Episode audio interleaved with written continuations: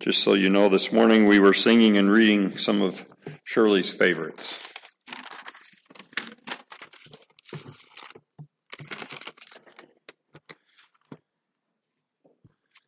I was looking at I was looking at y'all and that last next to the last verse there where it said happy just to see who was smiling and who wasn't so it's sometimes it's kind of hard to smile when you're singing but you know, because it takes a lot of concentration, but you can do it. It, it, it, it can be done. So don't be shy. Smile when you sing. It's, you know, don't be fake about it, but, you know.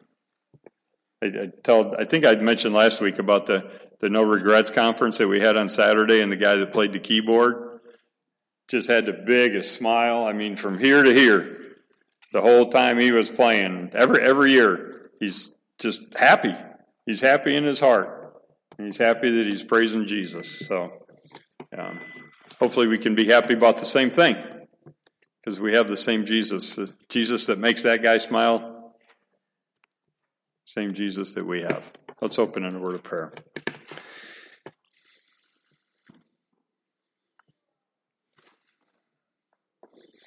Father, help us to slow down catch our breath, to take a pause. As we look into your word, open our eyes, touch our hearts, Father. Give us understanding.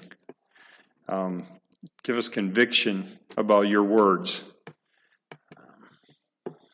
Not just something we hear and then leave, not something we just listen to Pastor talk from the word and, and then we leave. Father, we, we know that, that you're the only one that can change hearts. So, Father, I ask that you would work today in ours. Change our hearts to be more loving to you, to be more loving to each other, and to be more selfless. Thank you for your word and, and the promise that it holds for us today, Father. In Jesus' name, amen. Turn with me to Philippians chapter 2. Yes, we're still in Nehemiah, but we're going to start in Philippians. Now, one thing to remember is that the book of Philippians was not written at the time Nehemiah was alive on this earth and while he was carrying out his work. And yet, here's a man that exemplified everything that we're going to read here in Philippians chapter 2. Philippians chapter 2, beginning in verse 1. If therefore there is any encouragement in Christ, if there is any consolation of love, if there is any fellowship of the Spirit, if any affection and compassion, make my joy complete by being of the same mind, maintaining the same love, united in spirit, intent on one purpose. Do nothing from selfishness or empty conceit, but with humility of mind, let each of you regard one another as more important than himself. Do not merely look out for your own personal interests, but also for the interest of others.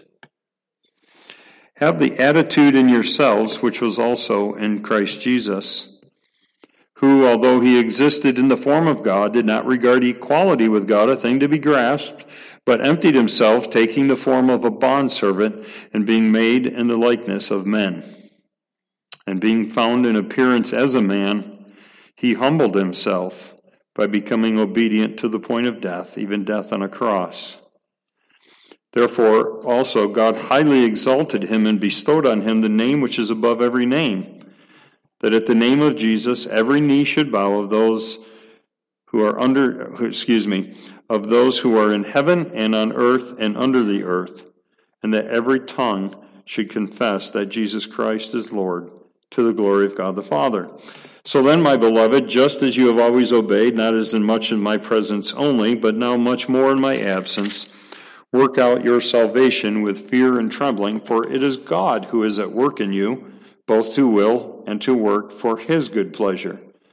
Do all things without grumblings or disputing, that you may prove yourselves to be blameless and innocent children of God above reproach in the midst of a crooked and perverse generation, among whom you appear as lights in the world, holding fast the word of life, so that in the day of Christ I may have glory I may have cause to glory, because I did not run in vain, nor toil in vain.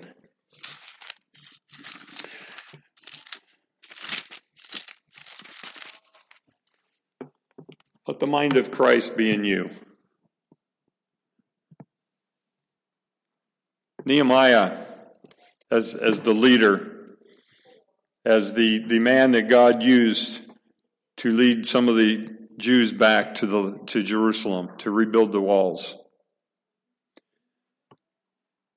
had a humility about him. He, he didn't, um, I don't want to get ahead of myself. He, he didn't take advantage and use all of the benefits of being the governor that he could have. He, he would not have fit in well with our politicians of today.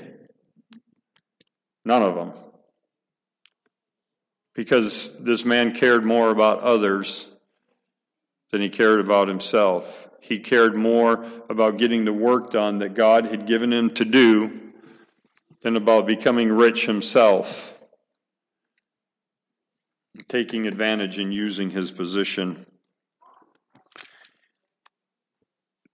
Quickly, 2 Timothy 2 2, and then we'll get to Nehemiah. The things which you have heard from me in the presence of many witnesses, these entrust to faithful men who will be able to teach others also.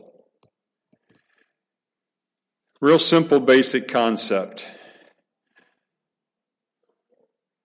Dick and Bill, Don, Elwin, Mart, Jim, people of, of your age and generation have a responsibility to pass down to the next generation. And then Dan and Josh, Jerry, uh, Cody, Steve, who, who am I going to forget? I'm going to forget my own name here. We have a responsibility to pass it down to our children, and then the grandchildren, and the great grandchildren. To pass down to them this concept, this principle of being selfless of letting Jesus Christ reign in our lives, of letting Him sit on the throne and remain on the throne, and for us to understand that, that we fall humbly beneath Him, and that we do His bidding and His will and His work according to the way that He will move our hearts. As Nehemiah prayed that the Lord would move King Artaxerxes' heart. And as in Proverbs 21 1, that it says that as, as the river in the channel moves back and forth, that's how God moves people's hearts. That's how He moves kings' hearts. That's how He moves your heart if you will allow Him to. Nehemiah chapter 5. We're going to get through Nehemiah 5 today. We tried last week. We were, we were on target to, but we had good testimonies from the No Regrets Conference and from the Pastors Conference that Dick and I went to. Lord had other plans last week, but today we're going to get into Nehemiah 5 and finish it. First, first uh, five verses, Nehemiah 5, we had a great outcry. There was a great outcry of the people. Even, even in, in that society, it wasn't the norm, but even the wives spoke up because you don't, be, you don't come between the mama bear and her cubs. And the women were not having enough food to feed their children. So even though it was not the norm for the society back then, the, woman spoke, the women spoke out. There was a great outcry because the Jews were taking advantage of other Jews. If you remember, we looked at Leviticus and Deuteronomy and, and that they were breaking the law. In verse uh, Nehemiah 5 6, it says, Nehemiah, I was very angry. He, he was very angry because the law was being broken that had been given in Leviticus and Deuteronomy. The law was being broken. The people were, were charging each other, other Jews, interest. They were not to charge interest. Simple reason being that God said, I don't want you to get rich off of each other. I want to provide for you. I want you to see me provide for you. I want you to have faith and to depend on me, not on one another. So there was a great outcry because people were had, had lost all their money. They lost all their land to pay the taxes and to buy food because there was a famine. And now they were even losing their children to slavery, to other Jews. which ought not to be. And so we had the great outcry, and, and then in the next several verses, uh, 6 through 13, Nehemiah, there was a great assembly where he called them out. Excuse me, he didn't follow the, the, the proper uh, uh, managerial skills of today where you, you praise in public and you punish in private. He, he wasn't too concerned about that. He wasn't trying to win supervisor of the year or anything. He called them out and he rebuked them in public and said, Repent of your sin. And they did, and they were ready and willing to turn to, back, to, back to doing it according to the law. Unfortunately, not until they were called out, but they, they got there. They came back to, to uh, they, gave the, they gave the children back, the slaves back. They gave the people their land back so that they could live and exist. So we get down to verse 14 of Nehemiah chapter 5. Moreover, from that day I was appointed to be their governor in the land of Judah, from the 20th year of the 32nd year of King Artaxerxes for 12 years. Neither I nor my kinsmen had eaten the governor's food allowance. Have any of you ever been laid off from a job? Let go? Maybe been demoted because the company was downsizing, so you didn't lose your job, but you were able to you were able to stay with the company, but you had to take a lower position. You, you took a pay cut. That make you feel good about yourself? Kind of demoralizing, isn't it? It breaks you down. How do you deal with that? How do you struggle? You got to pay bills to pay, mouths to feed. Being demoted is, is a difficult thing. Somebody has, has said that for every 100 people that can handle that and persevere and press on and press through and see the light at the other side, there might be one that can handle a promotion well. Handling a promotion, although it, it doesn't sound right, it sounds backwards, but handling a promotion can be tougher and more difficult than handling a demotion or losing a job. That doesn't sound right, Pastor. You sure? You sure? Yeah. We're gonna we're gonna look at uh, four four P's today: privileges that come with promotions, policies of your predecessors, projects to be done, and people need a leader.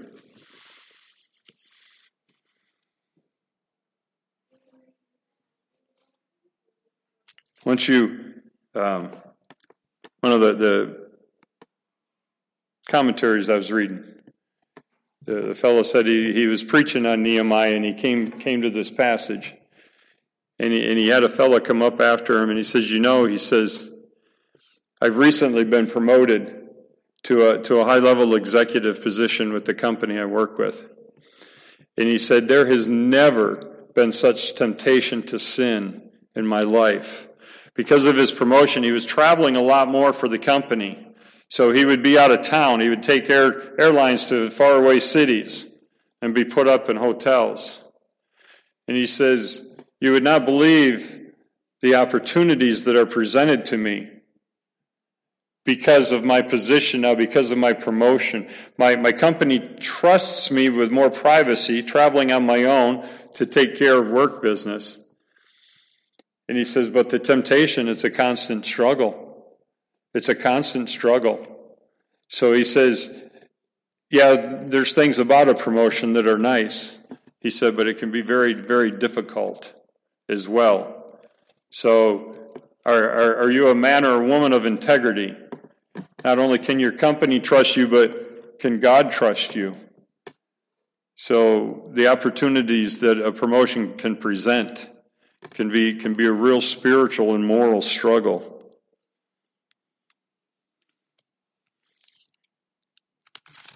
Psalm 75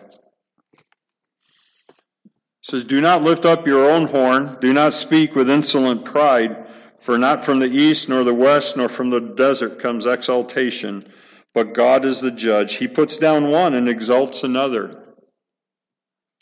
So Nehemiah was, was mindful of that.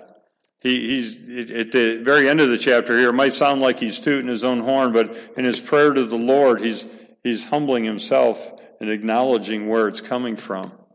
But we're not we're not to toot our own horn. We're not to to uh, put ourselves on a pedestal. Nehemiah was willing to accept as he as he had been there for 12 years and then is appointed to, to be the governor of the people in Judah there including uh, Jerusalem, the city where they were working. He said, Neither I nor my kinsmen have eaten the governor's food allowance. They had every right. They had every right to eat from the governor's food allowance. Verse 15, but the former governors who were before me laid burdens on the people and took from them bread and wine, besides 40 shekels of silver. Even their servants domineered the people but I did not do so.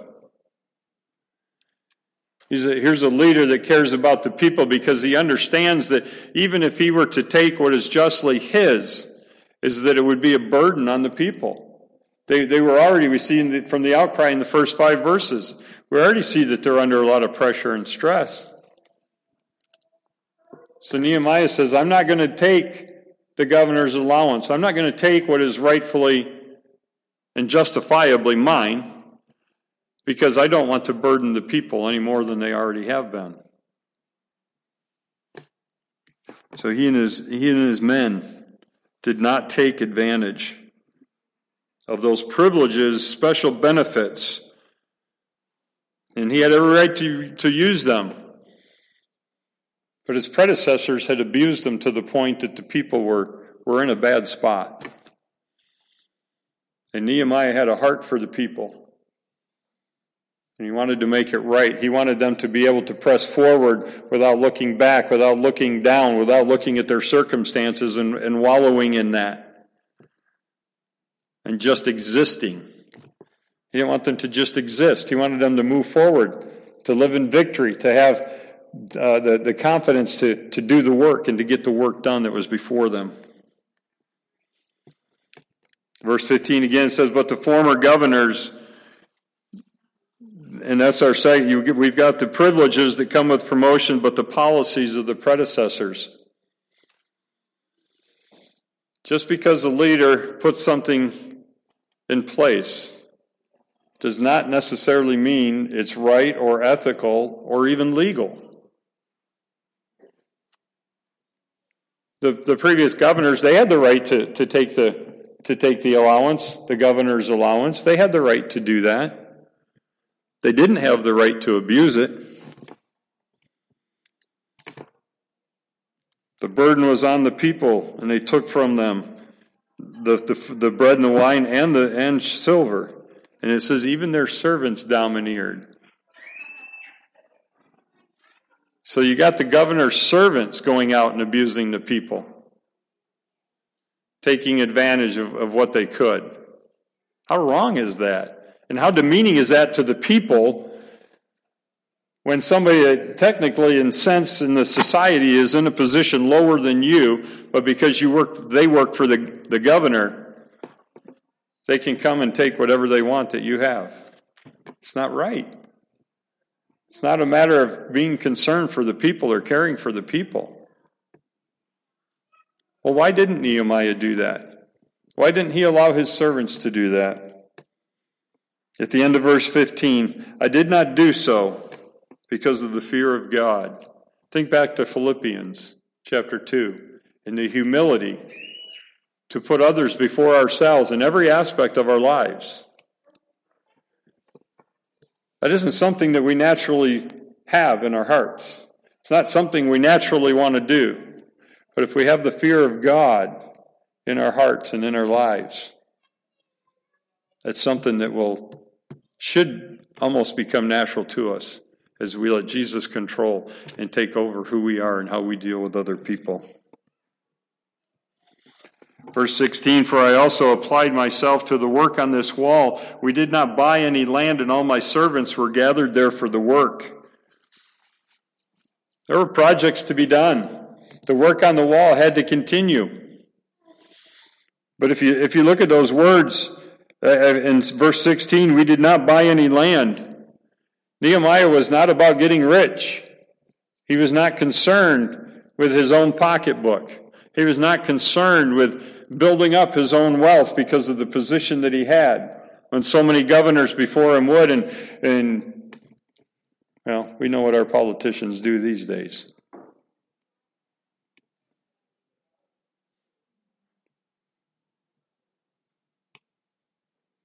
I'd be curious to know if in the last hundred years we've ever had any any politician not get rich off of what they do. There's probably been a couple. Probably not many though. Probably count them on one hand. Because they took the position they were in and used it to their advantage, to their financial advantage. And again, just like the like the Jews were doing to each other and, and hurting their own people. People in these kind of positions generally don't care who they step on. They don't generally care what they got to do as long as they get ahead, as long as they get richer off it. So we didn't buy any land, and all my servants were gathered there for the work. My servants weren't out trying to oppress the people and take advantage like other governors' servants had.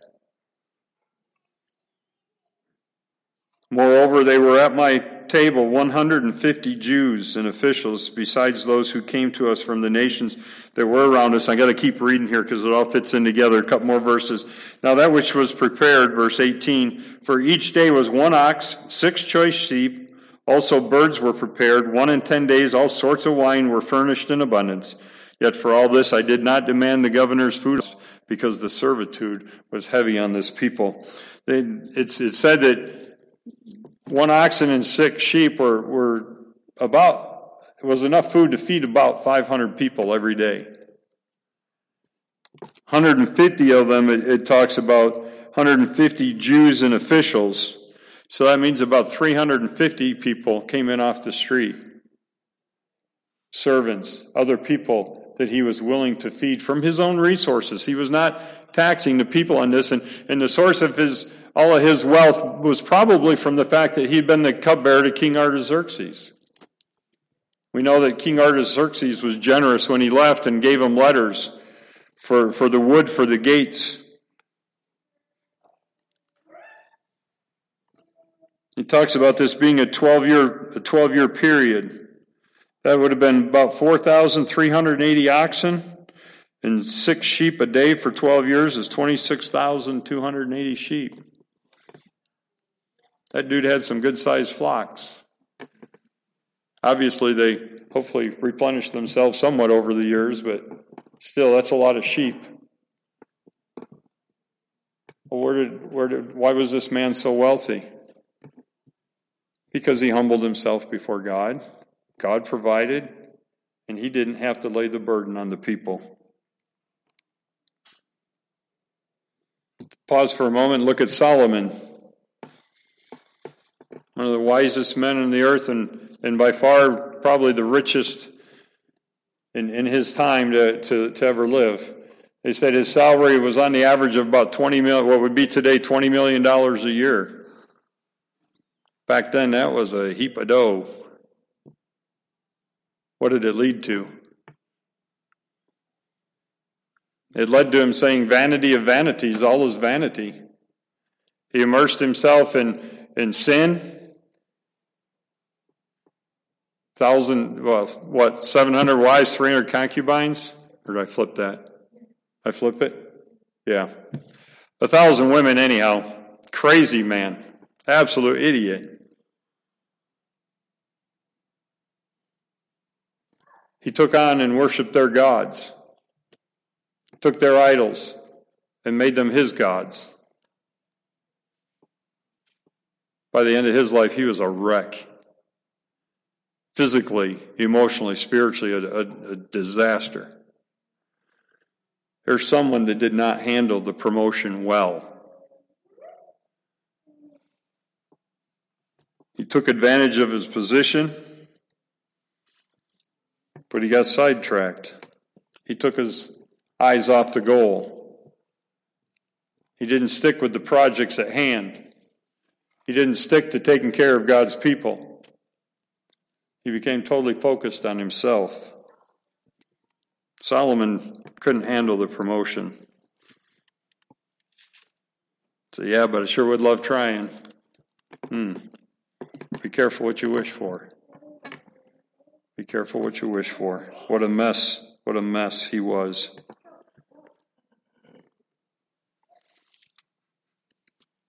Solomon had a, or excuse me, Nehemiah had a love for God's people because he had a fear of God.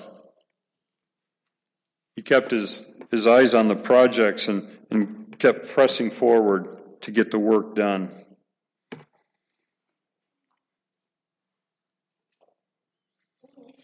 People, you, we have the privileges, the policies, the projects, and the people. The people need a leader They need a leader that, that loves the Lord. They need a leader that wants what God wants for them.